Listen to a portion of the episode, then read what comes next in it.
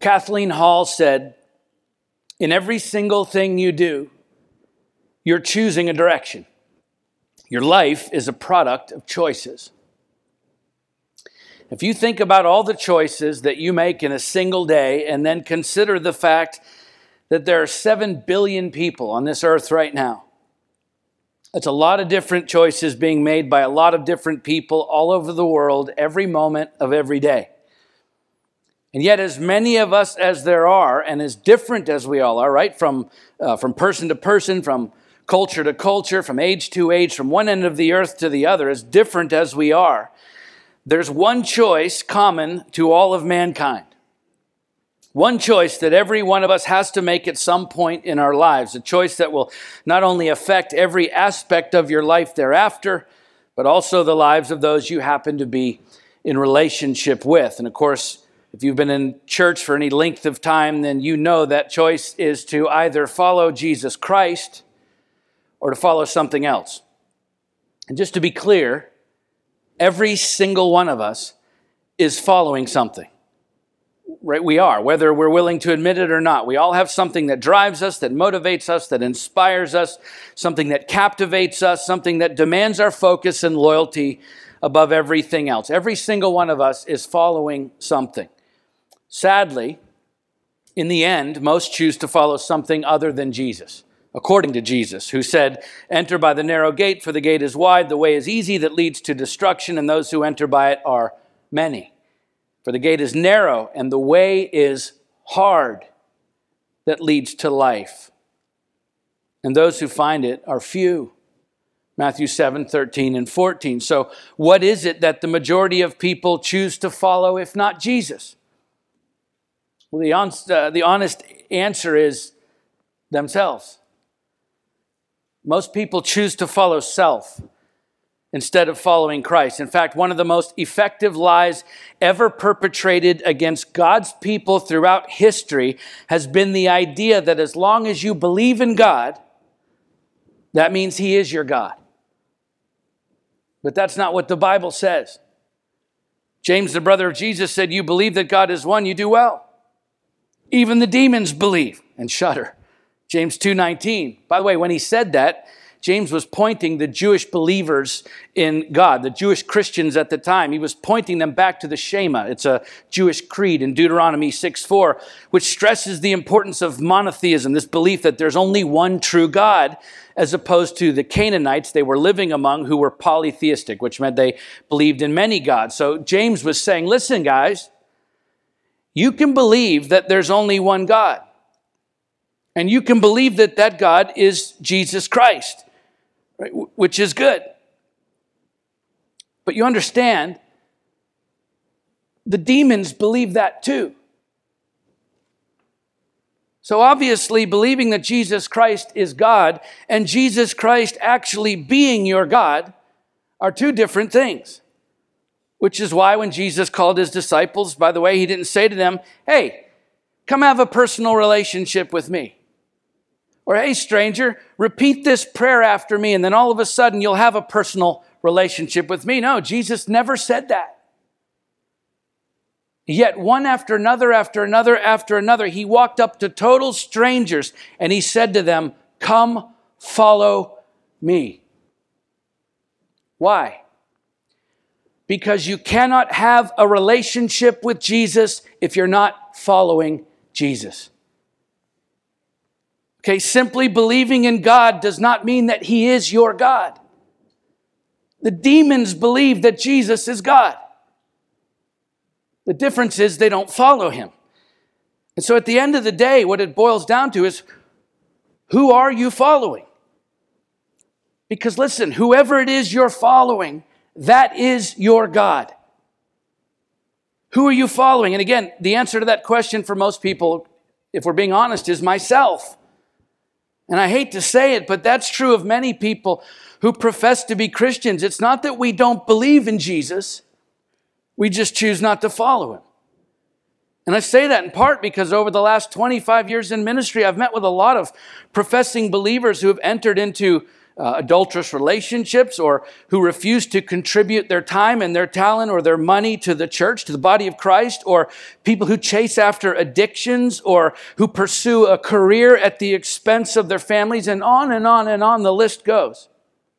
But, but listen, in, in those 25 years, I have never heard one of those professing believers, when I ask them about their faith in Christ, I've never had even one of them ever say to me, the reason I'm pursuing this relationship outside of my marriage, or the reason I don't give to the church, or the reason for this addiction, or this obsession with my career, or whatever it is, the reason is because I don't believe in Jesus anymore.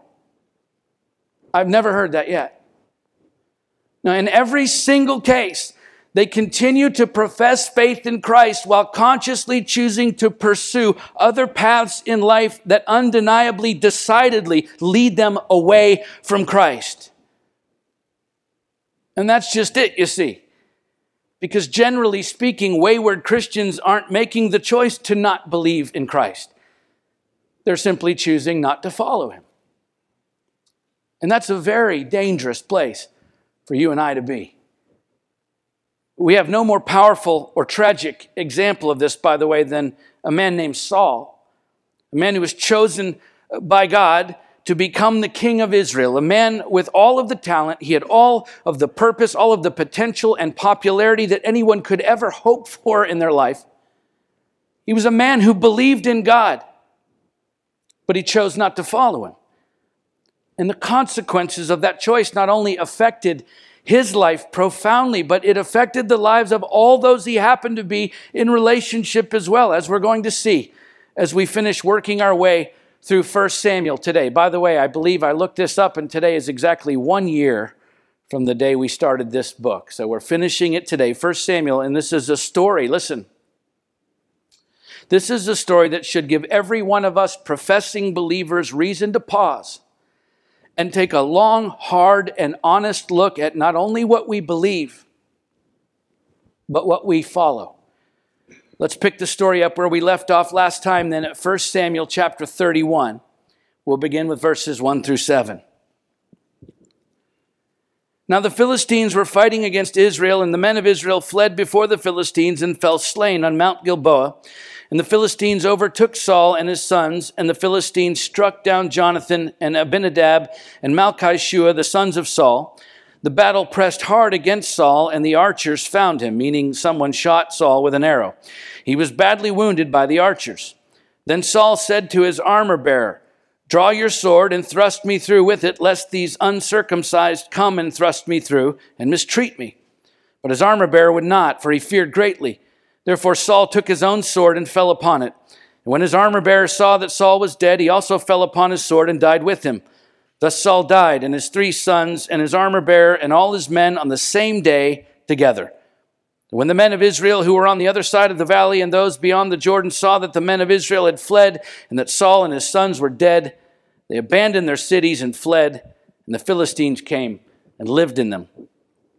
So this story chronologically picks up right after chapter 28, where you'll remember if you were here that Saul secretly sought out a witch, a medium at Endor on the eve of battle with the Philistines in order to conjure up the prophet Samuel's spirit from the dead so that he could tell Saul what he should do in regard to this imminent attack from the Philistines. And so this chapter opens just hours after that fateful meeting between Saul and that witch at Endor, which resulted in Samuel's spirit prophesying Saul's death in battle the next day, which of course we find the fulfillment of right here in chapter 31, as we just read, where the Philistines leave their camp at Shunem and attack the Israelite army who were on Mount Gilboa, according to chapter 28, verse 4, and also here in verse 1. And in the process, Saul is mortally wounded by a Philistine archer, even as his three oldest sons, including Jonathan, are killed in battle. And knowing he's not going to make it out of this one alive, Saul tells his armor bearer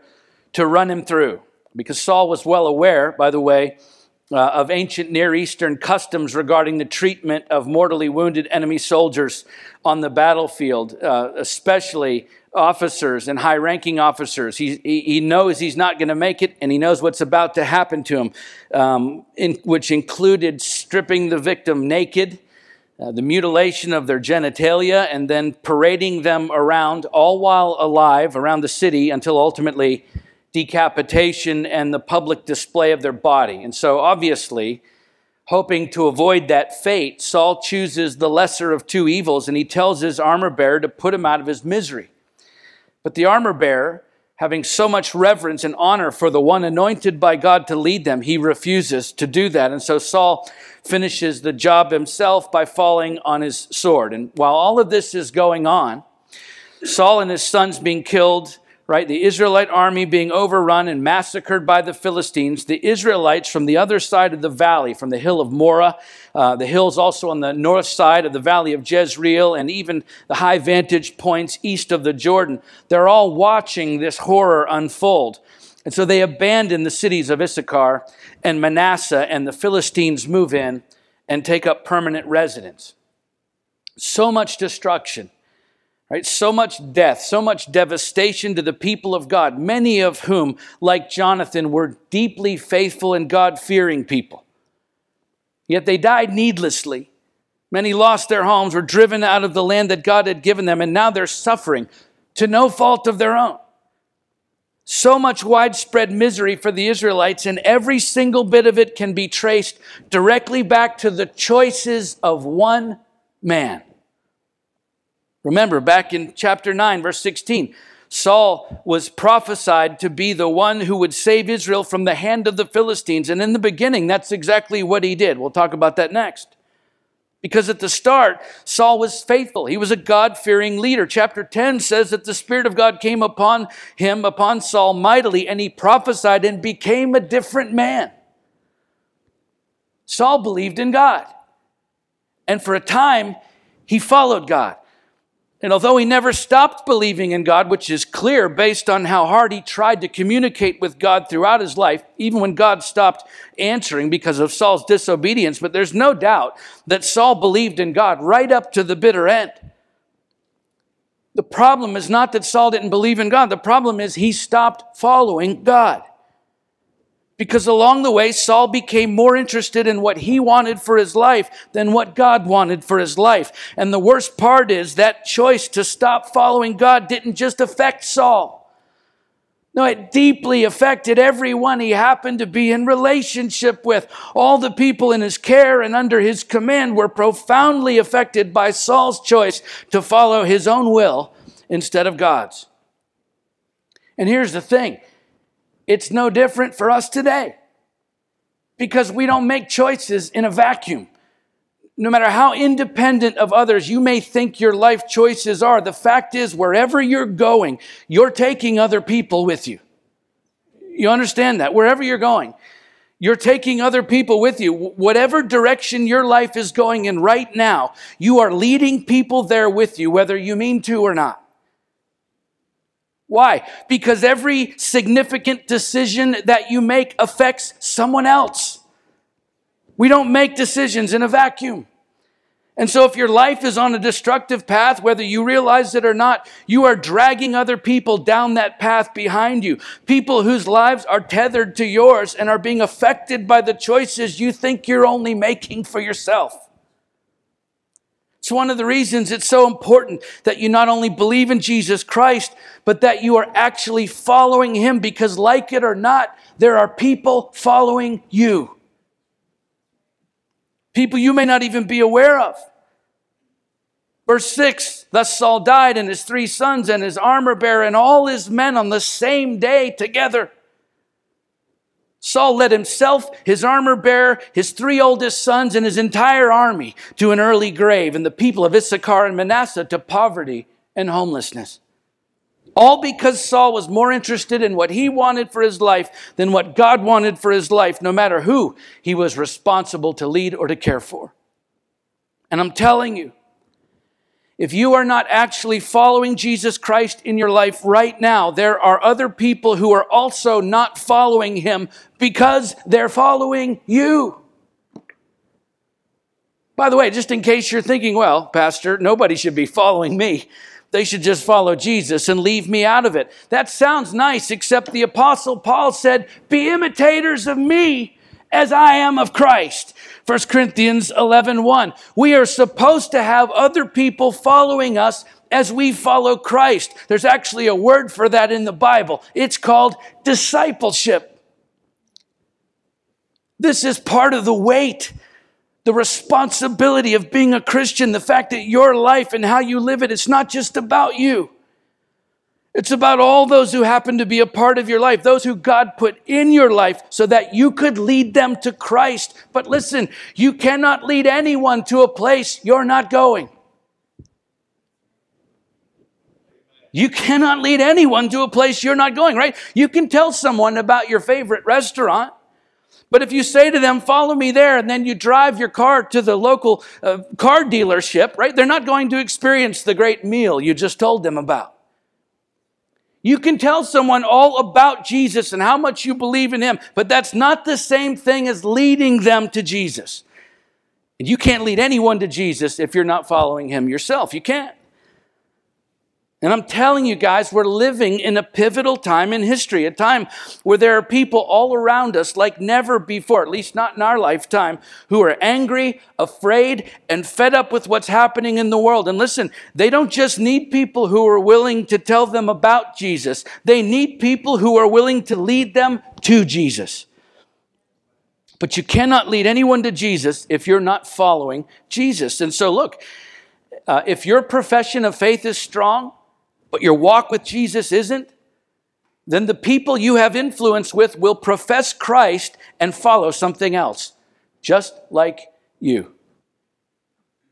And yes, by the way, we are saved by God's grace through our faith, not by works. That's absolutely true. That is true. But faith without works is what?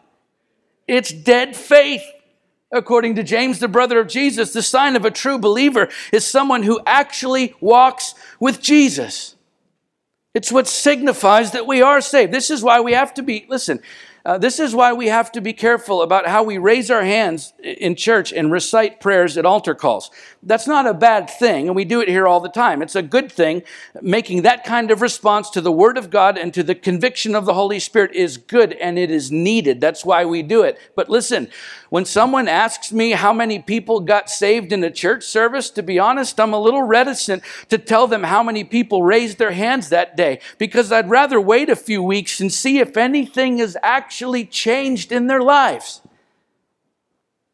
Right? Because although works don't save us, and they don't, but look, you show me someone who's truly been saved, and I will show you someone whose life doesn't look the same as it did before. So here's a good question for you and I to consider today. If tomorrow you decided that you didn't believe in Jesus anymore, would your life look any different then than it does today? If your life, if you decided tomorrow you didn't believe in Jesus, would your life look any different tomorrow than it does today? When you say you believe in Jesus, would the people you happen to be in relationship, would they notice an undeniable difference in the way you behave, the way you talk, what you talk about, the choices you make, the places you go, the things you do tomorrow without believing in Jesus compared to your life today while you say you do believe in Jesus? Would there be an undeniable difference, or would your life without faith tomorrow look exactly like your life does today with your faith? Because I'm, I'm telling you, without Jesus, your life cannot look the same as it does with Jesus. Without Jesus, there's no remission of sins. Without Jesus, there's no victory over death.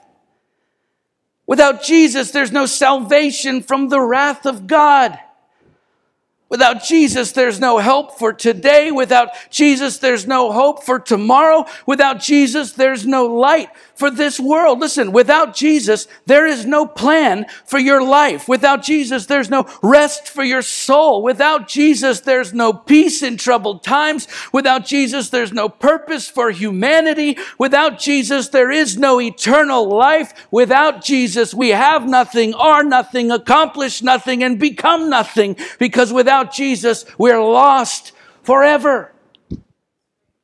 There is no way your life can be the same without Christ as it is with Christ unless you're not actually following Him. And remember, whatever it is that you are following, you're taking other people there with you. Timothy Keller writes Jesus says, I want you to follow me so fully, so intensely, so enduringly that all other attachments in your life look weak by comparison.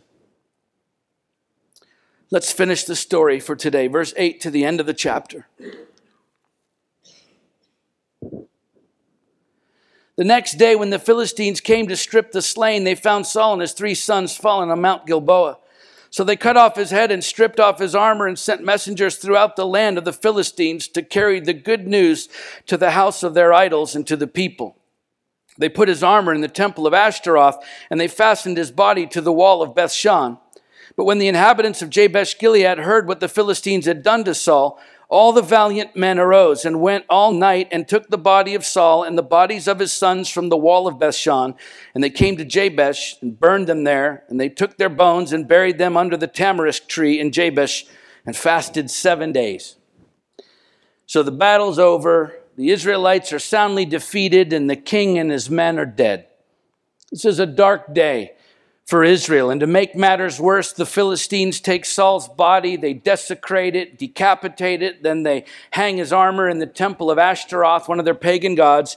And according to uh, 1 Chronicles 10:10, by the way, they fasten his head to the temple of Dagon, another pagan god, whose own head was decapitated back in chapter 5 when the Philistines placed the Ark of the Covenant in the temple of Dagon. So it's probably not a coincidence here that the Philistines put Saul's head in the same temple where the statue of their own God lost his head in the presence of the ark some time ago. And then finally, they impale Saul's headless body and the bodies of his sons on the city wall of Bethshan to dishonor them and put them on display for all the people. Now, look, as bad of a king as Saul was, and if you've been through this book with us, you know he was a pretty bad king. You'd think that no one would care much what had been done with his headless body after the battle. But that's not the case at all. In fact, a group of valiant men from Jabesh Gilead risked their lives on a very difficult mission. It was 15 miles one way on foot at night, crossing the Jordan River, which in and of itself during the daytime was hard to do, into Philistine territory to recover Saul and his sons' bodies, bringing them all the way back at night across the river for a proper burial to honor them in their memory under the tamarisk tree, which was a sacred site for the Israelites. Why in the world would they do that? Why bother risking life and limb for Saul, who had so badly misled God's people, which ended in their near total destruction?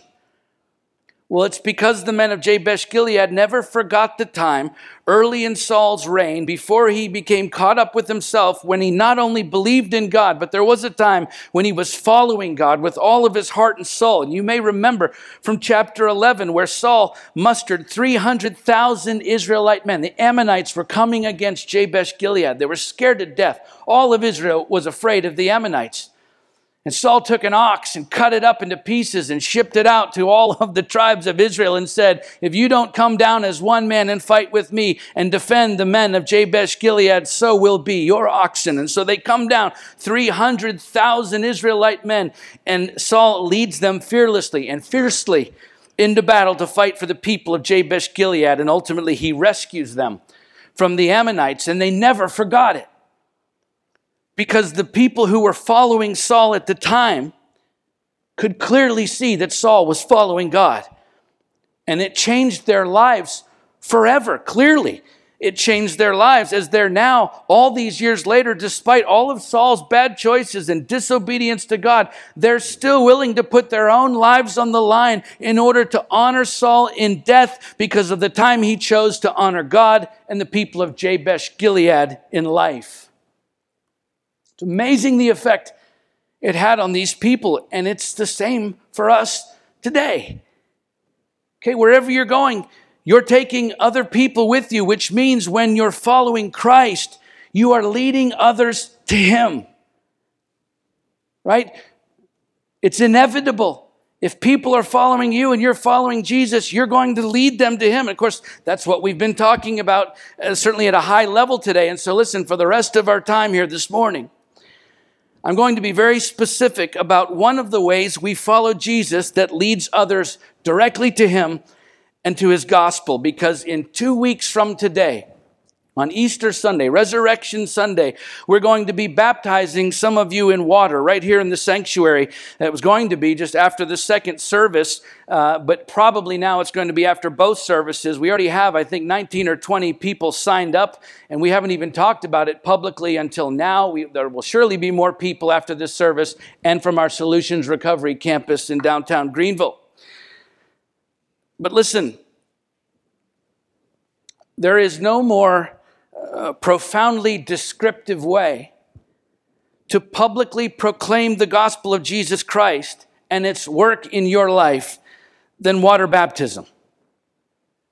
That's a fact. There's no more intentional or powerful way for you to follow Jesus Christ in your life than to be baptized in water. Did you hear that? There is no more intentional or powerful way for you to follow Jesus Christ in your life than to be baptized in water. You know why? Because that's what Jesus did. And he commanded us to do it as well, which means you're not only being obedient to his word when you're baptized in water, but you're actually following in his footsteps when you do the same.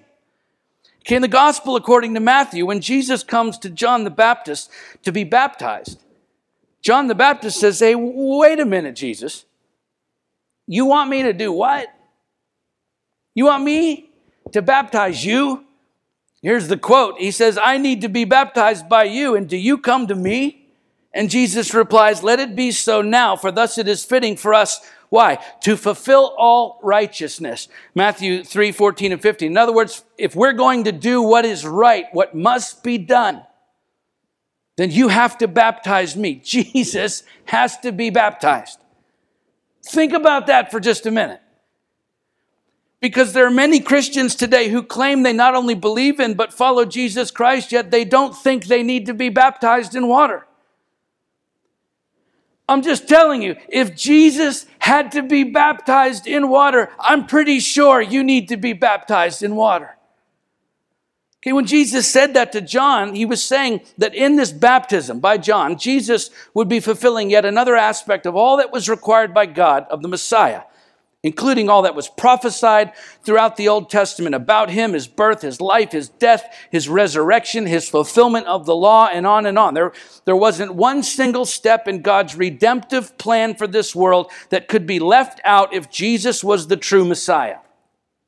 And so, by this baptism, Jesus was linking himself to, he was identifying himself with the Old Testament prophecies about him. He was also identifying himself with John's own ministry, which was preparing the way for the Messiah's coming. And although Jesus was sinless in this baptism, he was identifying himself with the sinful human race that he came to save, which also meant that Jesus' baptism testified publicly to his true identity as the Messiah, which is confirmed, of course, as he's raised up out of the water and the heavens were opened to him and he saw the Spirit of God descending like a dove and coming to rest on him. And behold, a voice from heaven said, This is my beloved Son with whom I'm well pleased. Matthew 3 16 and 17.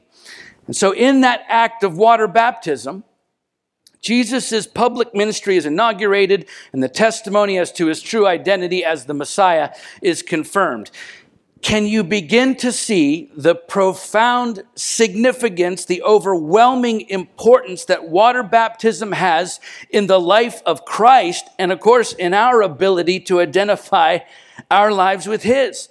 It's, it's why, by the way, in Matthew 28 18 through 20, Jesus includes water baptism in the Great Commission to His followers then and today we talk about the Great Commission, making disciples all the time. We rarely pause to talk about this part of it.